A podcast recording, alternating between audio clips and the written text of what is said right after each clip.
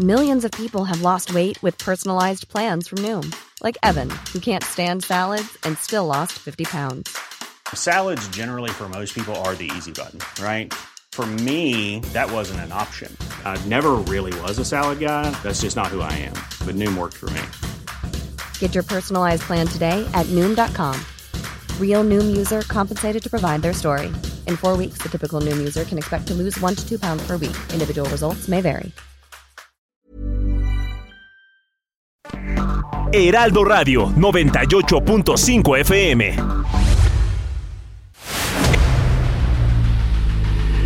El dedo en la llaga. Había una vez un mundo en el que nadie creía. Un país de historias inexplicables. Una nación con personajes asombrosos. Santo Tomás tenía razón. Hay que ver para creer. El México increíble, las verdades que duelen, la voz de los que callan, el dedo en la llaga. Infórmate, diviértete, enójate y vuelve a empezar. El Heraldo Radio presenta El Dedo en la Llaga con Adriana Delgado.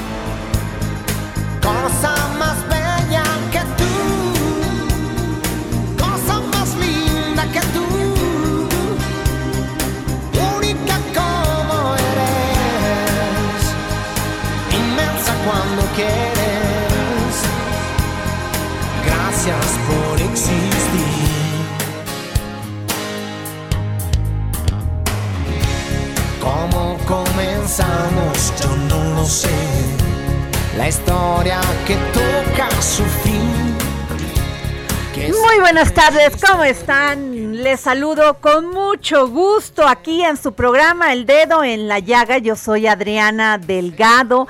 En este programa que hacemos todos los días con gran emoción y pasión y sobre todo mucho profesionalismo. Y déjenme decirles que hoy empezamos este dedo en la llaga con este martes 2 de agosto del 2022 con esta canción de nuestro queridísimo Eros, Ramazzotti y este cantautor italiano nacido en Roma es nuestra pues nuestra referencia de todos aquellos que vivimos los noventas que vivimos el nuevo siglo, que vivimos emociones, el nuevo milenio, emociones y pasiones y que pues estas, esta canción y Eros Ramazzotti nos trae recuerdos. Por eso esta, este dedo en la llaga durante toda esta semana vamos a dedicarle las entradas eh, musicales a Eros Ramazzotti.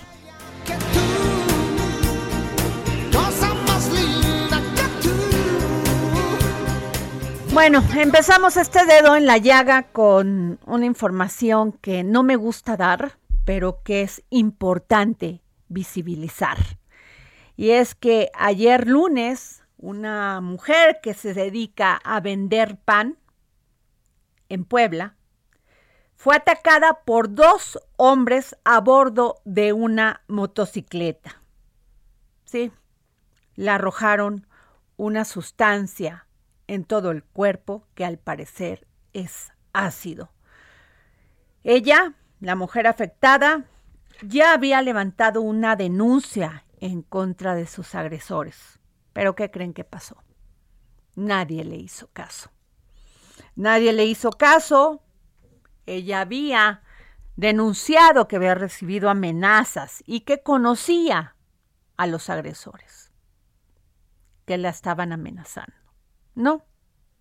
Otra, otra historia que se suma y que empezamos, se suman las que ya vimos en julio y que empezamos este mes de agosto con otra, otra violencia contra las mujeres.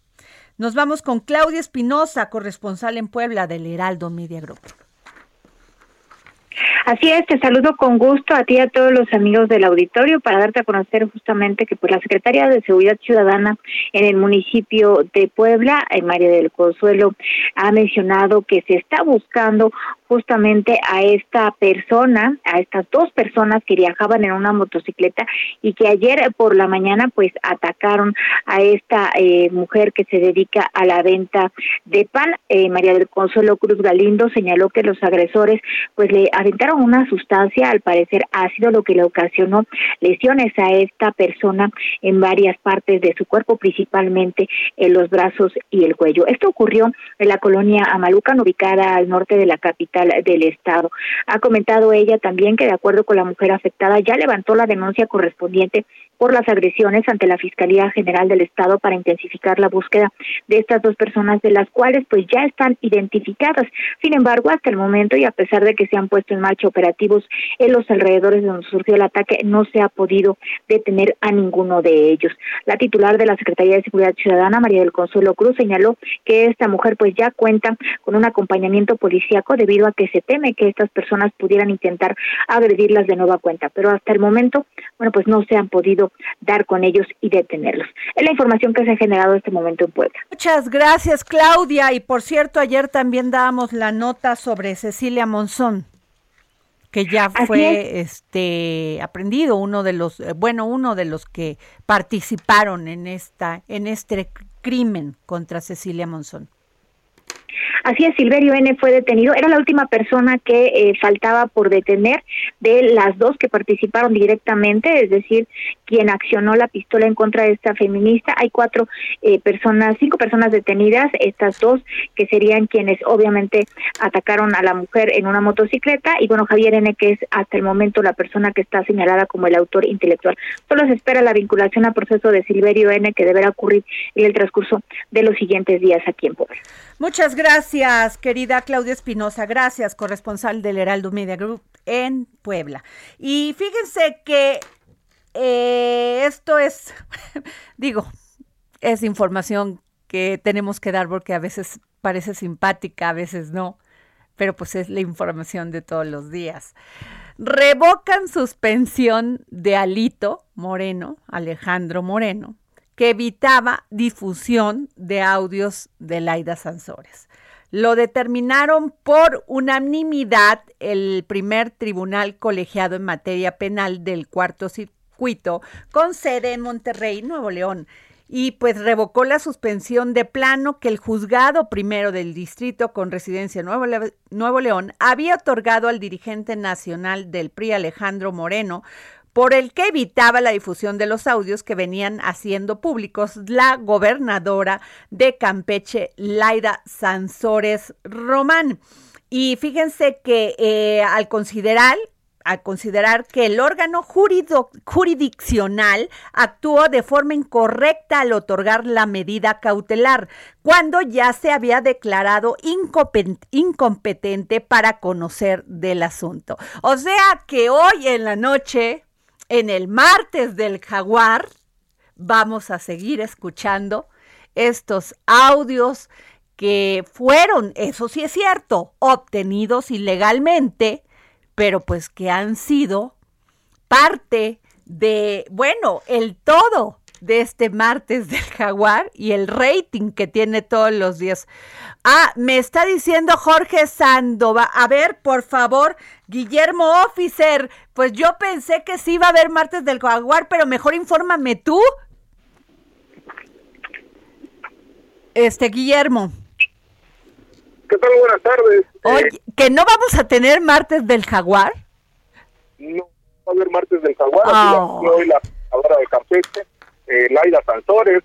Eh, el argumento para la suspensión del programa de los martes tiene que ver con la cercanía del primer informe de gobierno que esta, en esta ocasión, con el nuevo gobierno, ha sido eh, transferido al día 11 de agosto, que será cuando Laida Sansores entregue el primer informe de su gobierno, el primero de alternar Ajá, este, ok. al eh, Congreso del Estado y bueno, fundamentado en esto, han suspendido la transmisión de esta noche que normalmente era a las 8 de la noche y también tiene que ver, esto lo hizo a través de redes sociales, eh, habló eh, aparentemente acerca de la suspensión de que está vigente, que fue eh, pues dada por el por un colegiado, un cuerpo colegiado en la Ciudad de México y que esa le impide que eh, difunda nuevos audios que tengan que ver con Alejandro Moreno Cárdenas. Eh, lo que sí podemos saber es que el primero que se había, el primer amparo que se había autorizado para suspender la divulgación de estos audios, el que se aprobó en Monterrey, Nuevo León, eh, está sido suspendido ya, se han votado esta resolución y bueno, también hoy a través de redes sociales, Laia Santos les comentaba que falta falta votar un segundo amparo, un, una un segundo impedimento de poder seguir distribuyendo audios. Sin duda alguna están envueltos en un pleito legal, esto alrededor de la figura de Alejandro Moreno Cárdenas, en vísperas del primer informe de gobierno de Laida Sansores San Román. Eh, ha habido reacciones al respecto, eh, se han pronunciado el Comité Estatal del PRI, eh, ha pedido que paren esta cuestión. Literalmente, el presidente del PRI estatal, Ramón Santini Cobos, pidió y dijo bandera blanca para evitar más de audio, sin embargo, el gobierno del Estado y Laida Sansores ha sido enfática en que seguirán en la medida de lo posible y cuando lo legal se lo permita, seguirán difundiendo. Oye, pues tú ya tenías las palomitas preparadas. La realidad es que está en el ánimo de la gente. Aquí en Campeche sí esperan, sí esperan, de acuerdo a la figura y cómo se conducía Alejandro Moreno Cárdenas como gobernador y después ya como presidente nacional del PRI, sí genera expectativa eh, saber cuáles eran las movidas o las aparentes movidas de Alejandro Moreno Cárdenas en el poder. Pues Guillermo Officer, nos quedamos sin martes del jaguar. Hoy puede respirar tranquilo Alejandro Moreno Cárdenas. En fin, no, nos estamos este, comunicando y te vamos a pedir que nos informes si es que el próximo martes iba a haber martes del jaguar. Gracias, Guillermo Officer. Seguiremos informando. Gracias. Oigan, y estoy viendo una nota muy, muy interesante porque en el Estado de México se abrió una tienda para priistas de hueso colorado. ¿Qué van a encontrar en esta tienda? Pues pulseritas, tenis con el logo del PRI, playeras con el logo del PRI, este, por si quieren ir ya apartando dinerito para hacer sus regalos de Navidad, ¿verdad? Entonces, este, también van a encontrar gorras, eh, termos, y esto pues lo dio a conocer el presidente del Comité Directivo Estatal del PRI, el licenciado Eric Sevilla Montes de Oca, que por cierto también he visto mucho espectacular de él yo no lo tenía como precandidato a, a, la, a la gubernatura del Estado de México por parte del PRI, pero pues ya con estos espectaculares, pues ya, ya se abrió, como dicen. Pero bueno, quien sea priista de hueso colorado tiene que ir a esta tienda porque va a encontrar hasta lo que no con los colores del PRI, los colores del tricolor. Así de sencillo. Y nos vamos con Israel Lorenzana, reportero del Heraldo Media Group, porque manifestantes cerraron accesos a la Secretaría de Gobernación y el mismo secretario de Gobernación, Adán Augusto López, salió a dialogar con los manifestantes. El reporte con Israel Lorenzana. Adriana, muchísimas gracias. Pues como lo señalas, desde muy temprano llegó un grupo de manifestantes a las afueras de las oficinas de gobernación, estas ubicadas a un costado de la calle Abraham González. Se llevaron una gran sorpresa cuando el secretario de Gobernación, Adán Augusto, salió a atender de manera personal a los manifestantes que llegaron y además a los que ya se encontraban desde hace meses en plantón a las afueras de las oficinas ubicadas sobre Avenida Bucareli.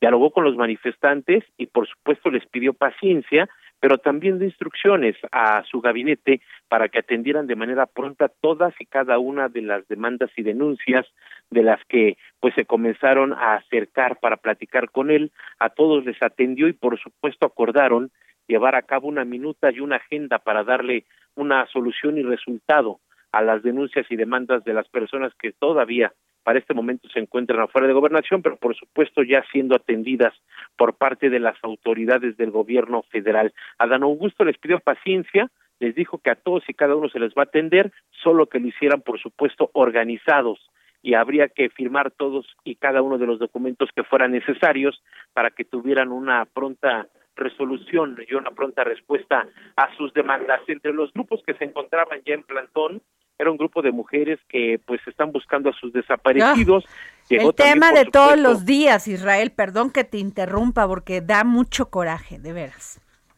Sí, así es, Adriana. También llegó un grupo de mujeres feministas a las afueras de gobernación, quienes por supuesto pidieron la atención del secretario de gobernación y finalmente, bueno, pues salió caminando, se fue hasta el paseo de la reforma frente al Senado de la República, donde se llevó a cabo otra reunión ya de forma personal y particular y por supuesto en todo momento fue acompañado por medios de comunicación, Adriana. Bueno, pues muchas gracias, querido compañero. Gracias por tu información. Y bueno, este lunes, o sea, ayer, la Comisión Federal para la Protección contra Riesgos Sanitarios, COFEPRIS, publicó su análisis de 290 playas de 75 destinos turísticos en 10 17 estados costeros, Jorge Sandoval. Hola Adriana, ¿cómo estás amigos del dedo en la llaga? Oye. Pues nada más, ¿verdad? Oye, y encontraron, fíjese, de acuerdo con las autoridades sanitarias, los muestreos permiten monitorear y prevenir afectaciones a la salud por la bacteria Sterococcus faecalis, la cual es resistente a condiciones adversas y se desarrolla en un ambiente de 6.5% de cloruro de sodio, sal y el 10 entre el 10 entre 10 y 45 grados centígrados. Pero ¿qué playas no debe ir usted en este verano? Porque están terriblemente contaminadas, Jorge Sandoval. Pues mire, lo que dijo Adriana se traduce en popodrilos. Eso es lo que está navegando en nuestras playas. Y las playas.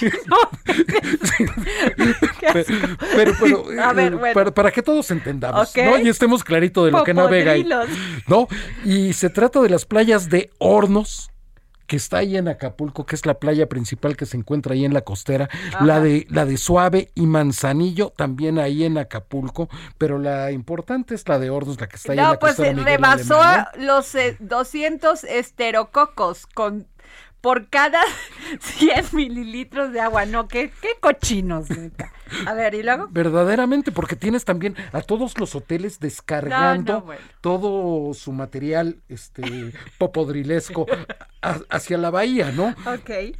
Y, y, por ejemplo, en, en, en Baja California, la playa de Rosarito, Ay, no, si ahí se come langosta con frijoles y una tortilla riquísima de harina. No, y concretamente la que está ahí en el Hotel Riviera. Ajá. A- a- en esa playa ni se meta porque puede salir. Nada más vaya a comer y la ve de lejos. Luego, Efectivamente, que, que se va a quedar corto el coronavirus y, Ajá. y lo demás, ¿no? Ahora, también la playa hermosa en Ensenada, esa fíjate que sí reflejó niveles aptos para uso recreativo, la que Ah, está ok. ahí en, en Ensenada, Adriana. Ok. Ahí sí puede uno meterse a pero nadar. no se salva ninguna. A ver, la de Yucatán. En Yucatán, la playa Cisal fue la que reportó el mayor índice. Ay, ¿qué pasó con mis, mis, mis amigos yucatecos? ¿Qué cosa? Exactamente. Y, Y en en- Tamaulipas, ¿Cuál? la playa Barra del Tordo. No, no, no.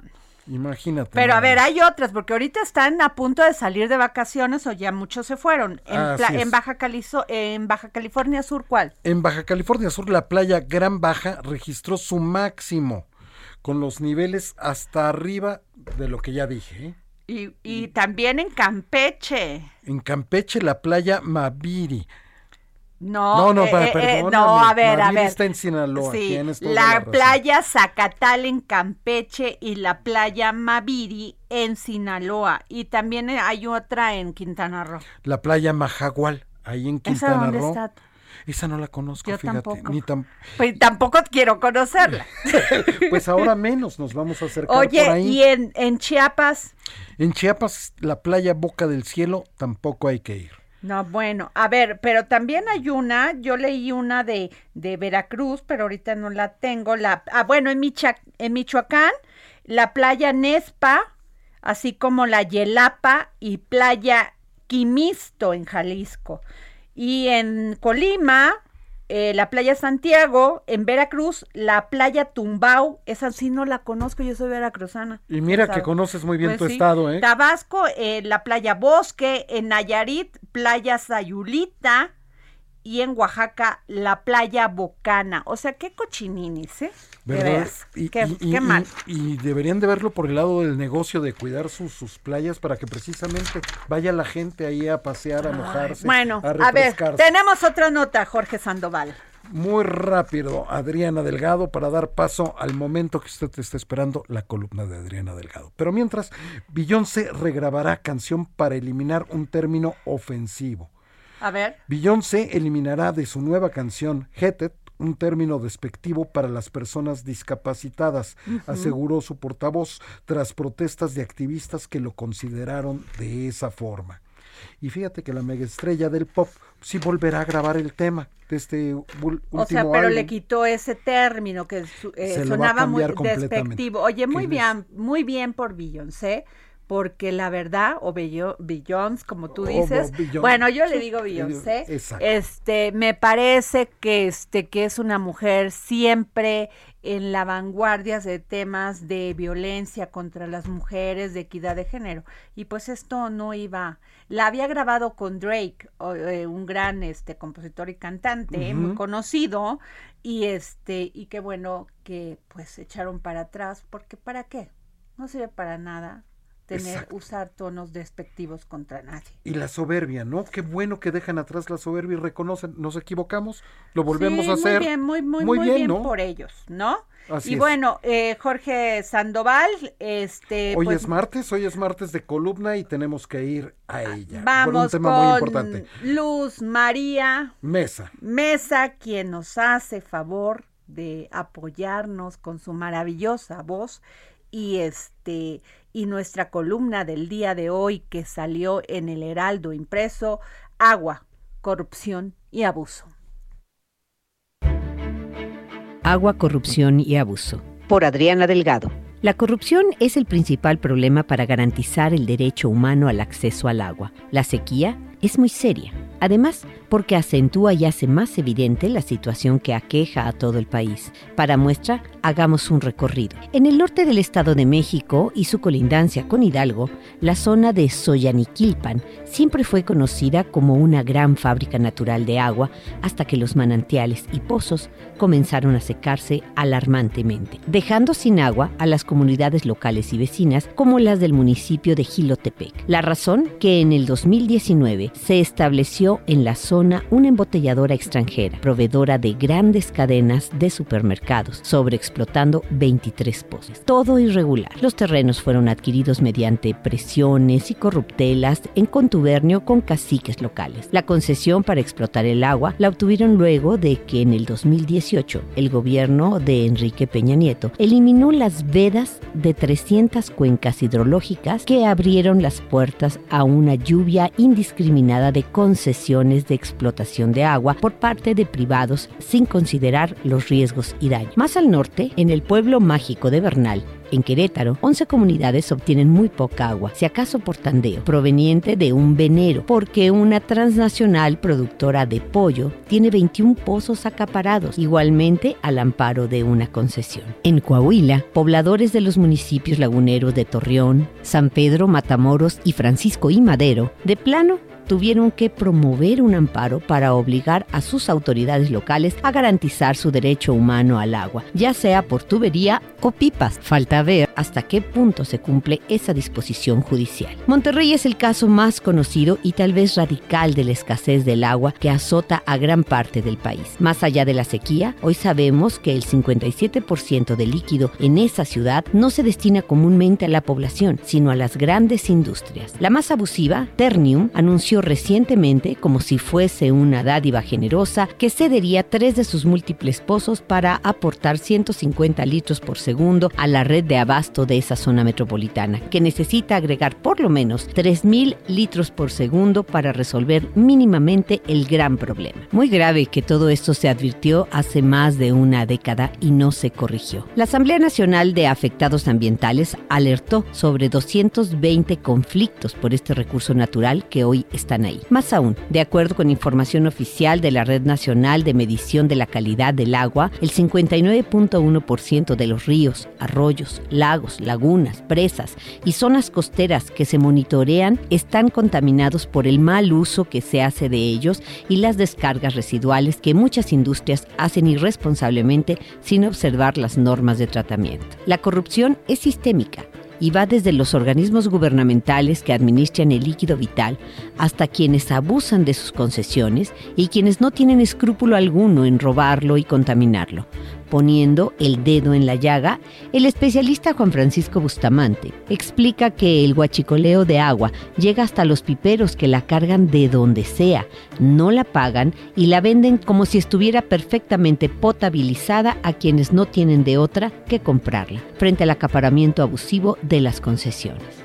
El presidente López Obrador señala que ya no se han dado más concesiones no solo de agua, sino... El dedo en la llaga. Heraldo Radio, con la H que sí suena y ahora también se escucha.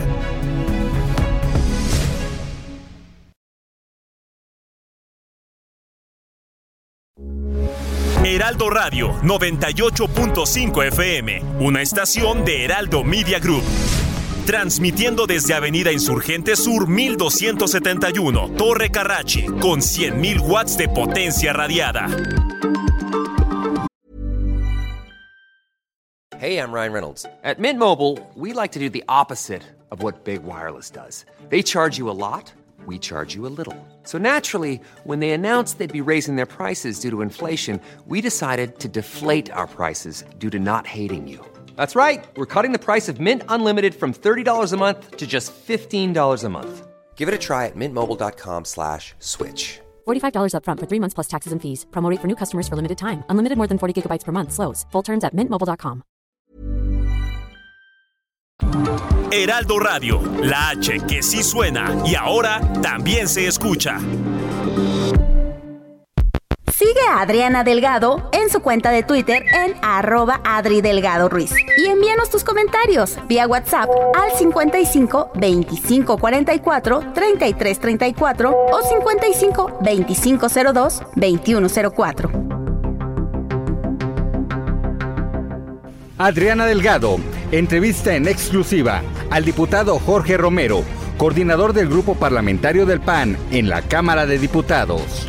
Reforma electoral. ¿Qué piensa usted de esta propuesta que hizo Morena? Mira, no, no la voy a descalificar toda entera, porque hay cosas con las que incluso coincidimos, no al 100%, pero coincidimos en dos o tres temas. Hay otros con los que no coincidimos para nada. Bajo ninguna circunstancia nosotros vamos a apoyar una reforma así. Y como se trata de una reforma constitucional que ocupa dos terceras partes que no tienen, pues cuando quien coordina a los diputados del PAN te dice que no vamos a ir, pues prácticamente significa, porque sé que coincido con los coordinadores del PRI y del PRD, que no va a pasar esta reforma. Pero ¿cuáles son esos puntos que nos impiden apoyarla? Primero, nosotros vemos que esta propuesta, que por cierto, otra vez, no es una reforma que hacen las y los diputados de Morena, es otra reforma que hace el presidente. Está bien, es su facultad constitucional. En pocas palabras, esta reforma es la materialización del pique, de la pugna que se trae el presidente contra el INE, en donde en pocas palabras es de las, estoy diciendo un número para redondear, de las 10 facultades que tiene el INE, quitarle la mitad,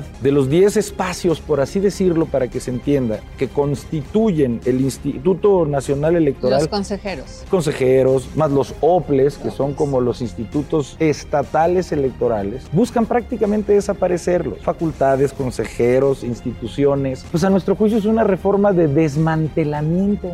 A ver, no es lo mismo decir, a ver, austeridad, eficiencia, ah, perfecto, quizás sobra esta área, pero ¿cómo van a sobrar los institutos electorales por cada estado, Adriana? Eso es a nuestro juicio el desmantelamiento austericida de la 4T, no solo para el INE. ¿Y por qué? Porque llevan como gobierno este, un par de años, insisto, picudeándose con uno que otro consejero porque no les gustan las decisiones de los consejeros. Mira, también lo digo, yo no vengo a ser aquí defensor de oficio de consejeros. A ver, nosotros defendemos a la institución, se llamaran como se llamaran los titulares de la institución. Se llamaran como se llamaran. Y te pongo otro ejemplo. ¿Cuántas veces tú crees que el INE ha fallado en contra de Acción Nacional? Miles de veces, Adri. Y ese no es el mejor día de nuestra vida, créeme. Pero entendemos que es la autoridad electoral y resuelve, nos guste o no. Jueves, 11 de la noche, El Dedo en la Llaga, Heraldo Televisión. Y regresamos aquí al Heraldo Radio en este su programa favorito, El Dedo en la Llaga. Síganme en Twitter, por favor, arroba Adri Delgado Ruiz. Yo contesto mis Twitters, yo los veo, les consta a todos aquellos que me han escrito que yo misma les contesto. Y bueno, a ver, pues sí, uno de los de los este, de los productos que conforman la canasta básica es sin duda la tortilla.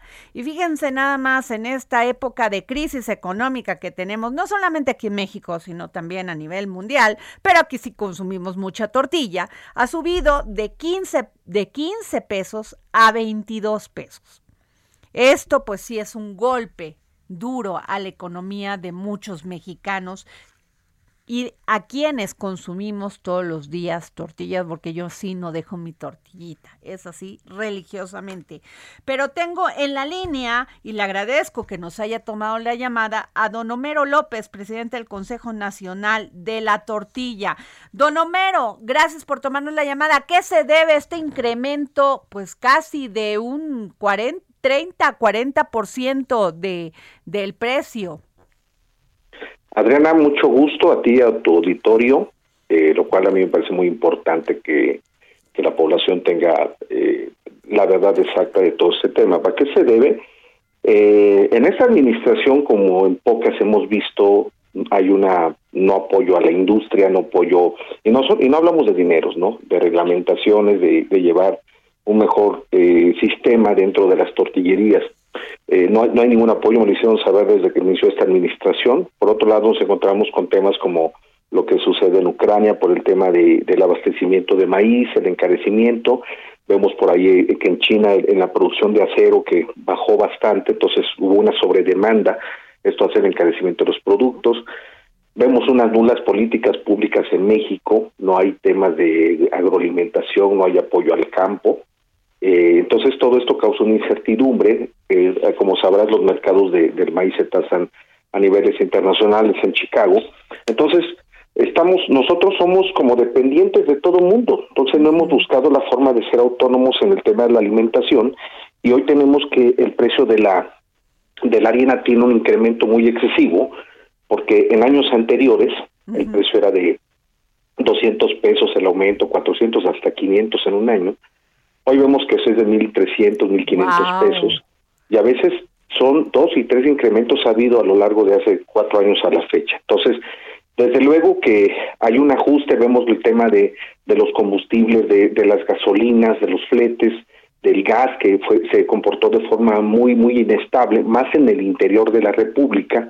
Entonces tenemos todo este, este compendio de problemáticas que hace que la tortilla esté sufriendo ajustes muy rápidos muy seguidos y además muy alto. Como tú lo mencionas, hace 3, 4 años el precio de la tortilla estaba entre 12 hasta 15 pesos, hoy tenemos tortillas en lo que es Ciudad y Valle de México, va a subir como tipo 22, pero tenemos eh, picos muy altos, por ejemplo Tijuana, Mexicali, Sonora, 27, 28, 30 pesos, 30 pesos en algunos lugares de, de Guerrero por la problemática de la inseguridad, los costos suben de flete, hay gente que te dice, oye, es que para ir allá te voy a cobrar más porque es inseguro, ¿no? Entonces, vemos una diversificación de, cosas que afectan, pero lo más grave es que las familias mexicanas van a estar pagando un precio más alto por el principal producto de, de los mexicanos.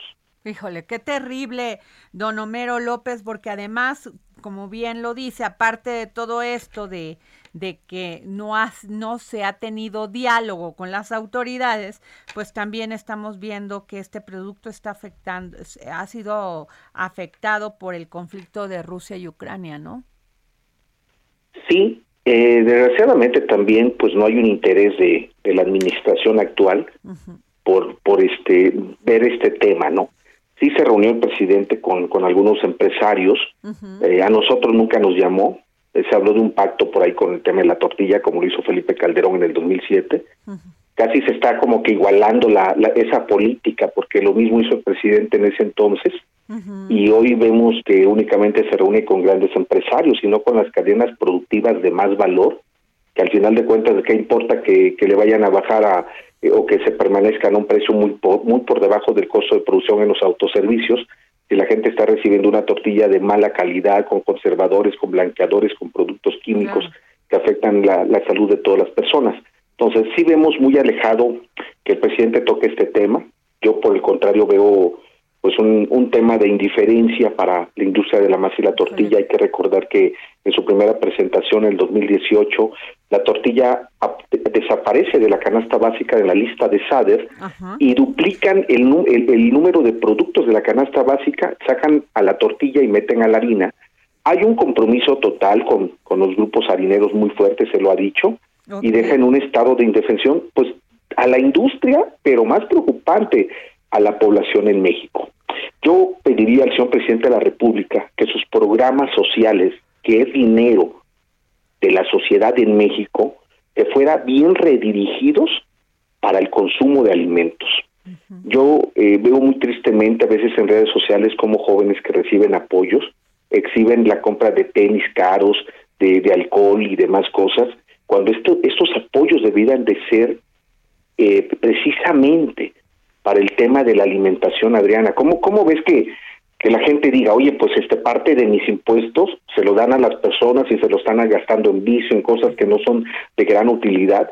Si mi dinero de mis impuestos, pues si va a ayudar y si me lo van a quitar, pues que vaya para el tema de la alimentación en México. Yo sí creo que el presidente debería de dar algún alto en sus políticas públicas y en general todo lo que sucede en México para poder redirigir sus programas. Pues ojalá eh, se escuche y se escuche fuerte y gracias por decírnoslo aquí en el dedo en la llaga, don Homero López, presidente del Consejo Nacional de la Tortilla. Gracias.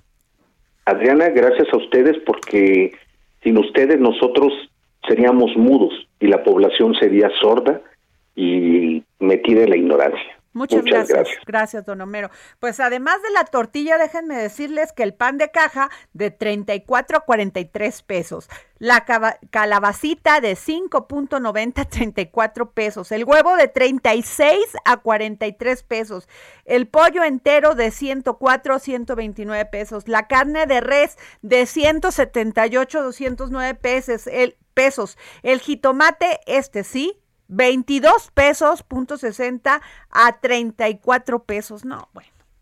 Ahí también tendría que meter la mano eh, Agricultura y la Profeco. La verdad. Y bueno, no, fíjense que esto sí es una muy buena noticia porque este se encontraron una antesala del inframundo maya en Toniná.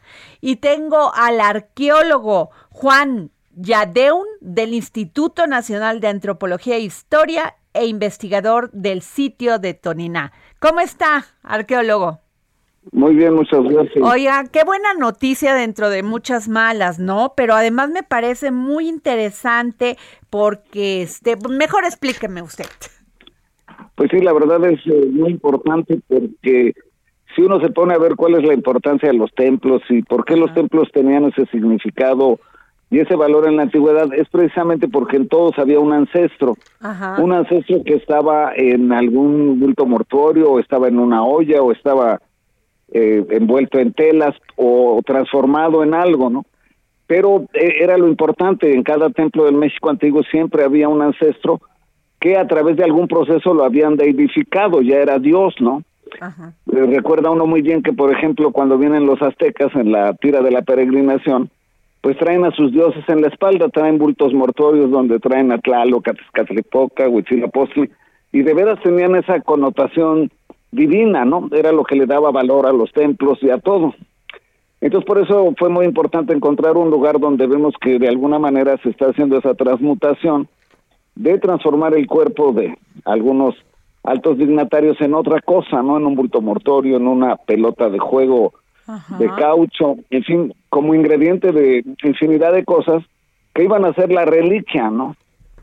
Hay que recordar que las reliquias antes eran importantísimas, ¿no? Con un dedo del apóstol Santiago se hacían catedrales, rutas de peregrinación, y aquí traían a los dioses completos, ¿no? Bueno, a, a- sus ancestros convertidos en dioses. Entonces siempre habíamos buscado si había algún lugar donde se realizara eso, ¿no? Cómo transformaban a los cuerpos, porque hay mucha evidencia en Tonina de que muchos gobernantes y personajes de Tonina renacían después de Ajá. 260 días, ¿no?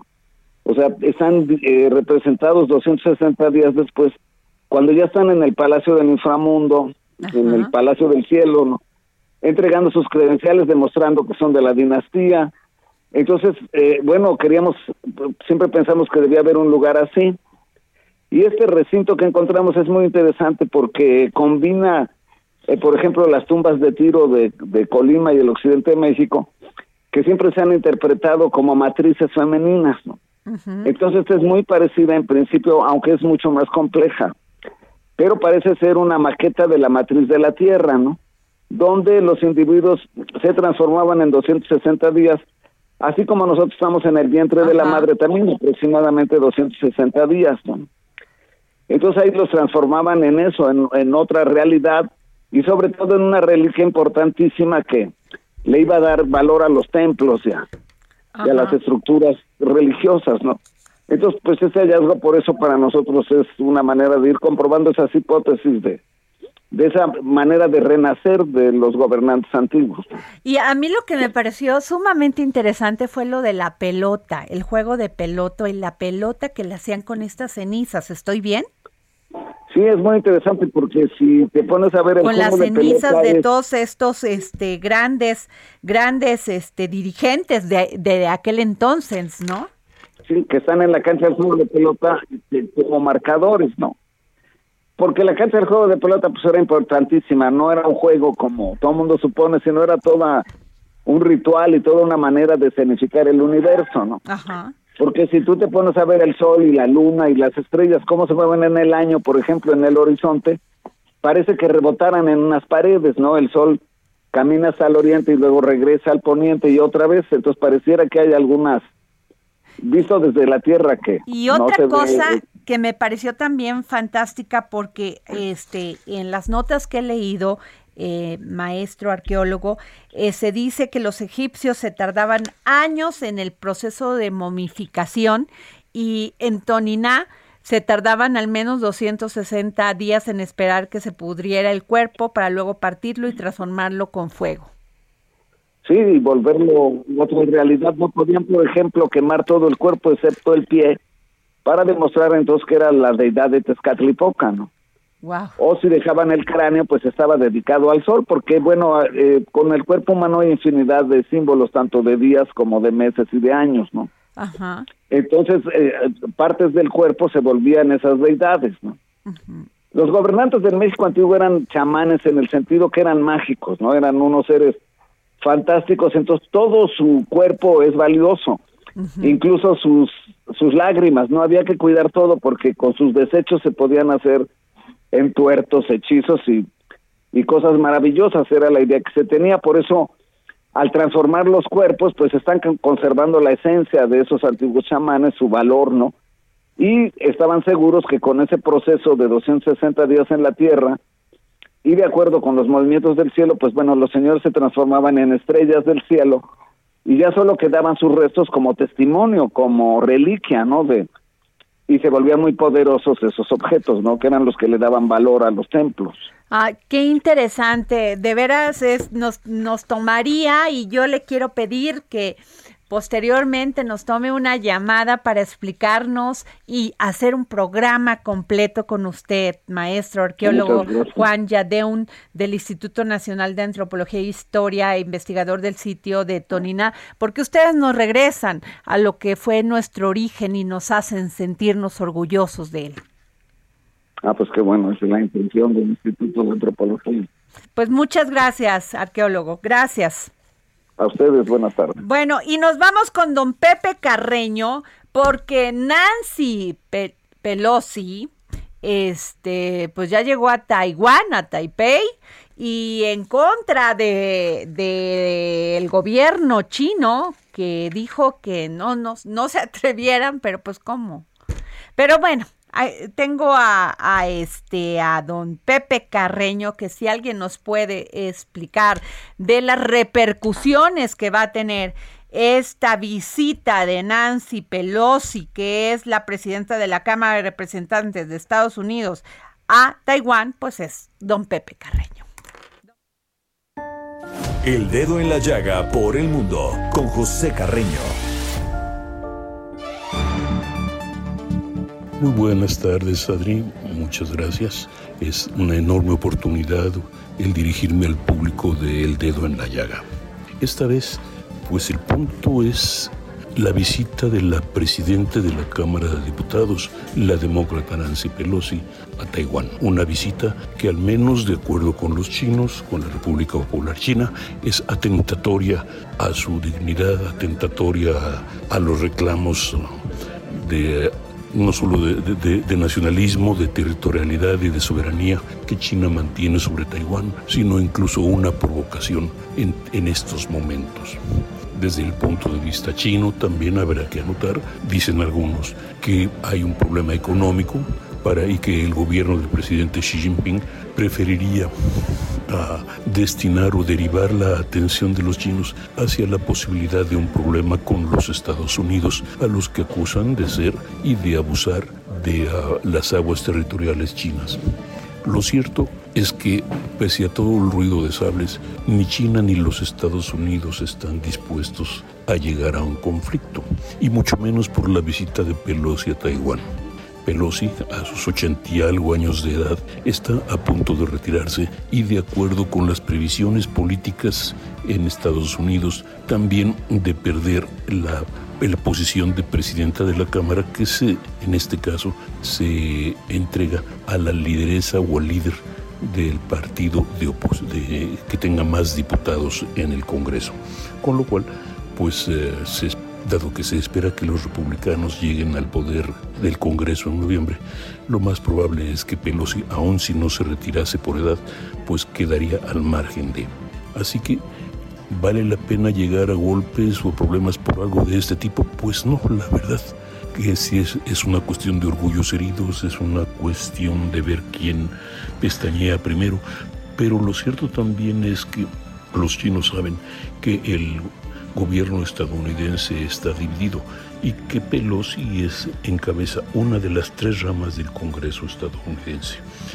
Eso, eso quiere decir que Pelosi no tiene pues ya un mayor significado en este momento y que el Poder Ejecutivo, que es el que lleva las relaciones exteriores, advirtió a Pelosi de los problemas que crearía su visita. Pelosi ha sido partidaria de Taiwán por muchos años y evidentemente pues tiene también una cuestión interna que tiene que presentar una posición de fuerza interna.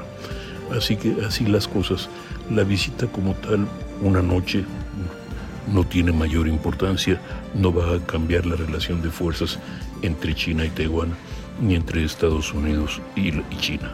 Lo que sí, simple y llanamente, es un maravilloso escándalo político en temporada de verano y de pocas noticias. Hasta la siguiente vez, Adri. Muchísimas gracias. Gracias, don que mi querido Pepe Carreño, internacionalista editor de la sección Orbe del Heraldo de México, Jorge Sandoval. Y dándole un giro de 180 grados a la información, Adriana, fíjate que la Secretaría de la Función Pública realiza más de mil actos de fiscalización en el primer semestre de 2022. Mediante los órganos internos de control se enfoca en los aspectos de desempeño, adquisiciones, obra pública y presupuesto, entre otros. Se verifica la correcta aplicación de los recursos públicos y el cumplimiento de los objetivos y metas de las políticas públicas. Los hallazgos van a permitir a las instituciones fortalecer los procesos administrativos y sistemas de control. Fíjate que se determinaron 3.967 hallazgos, los cuales van a permitir a todas estas instituciones fortalecer todos estos procesos administrativos. Muy bien, tenemos otra información. Por supuesto, fíjate que la primera mexicana en ir al espacio visitó al presidente de la República. Maravillosa chica, la entrevisté antes de ir al espacio y creo que tenemos un bite muy corto de, de ella, pero va, yo creo que deberemos de, debemos de repetir esa entrevista porque ella es una, una joven que su, papá las abandonó y la mamá sacó la fuerza y esa valentía que tenemos las mujeres para sacar a nuestros hijos adelante.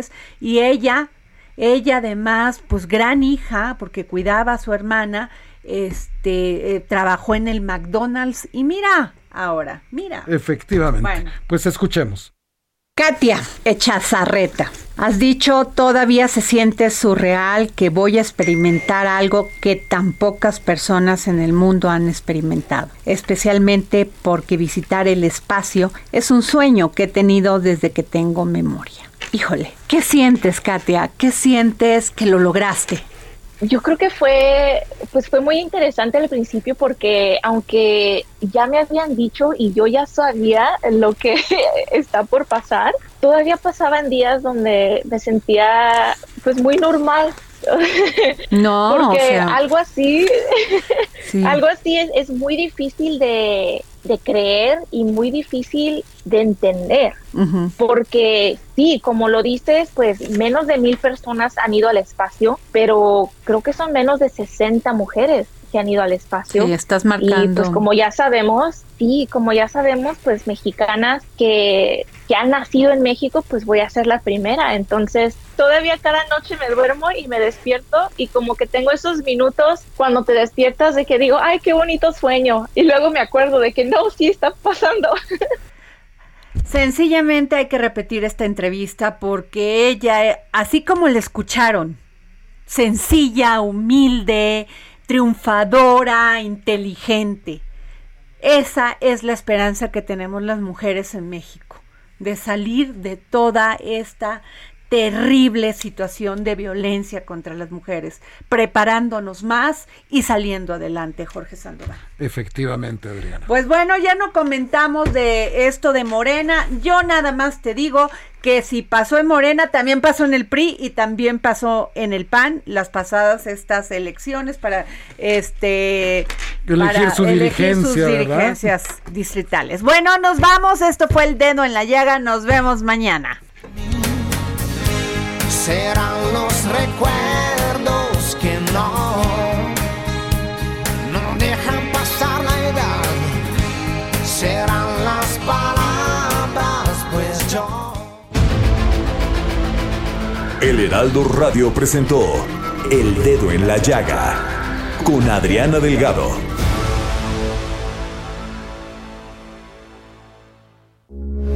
Heraldo Radio, con la H que sí suena y ahora también se escucha.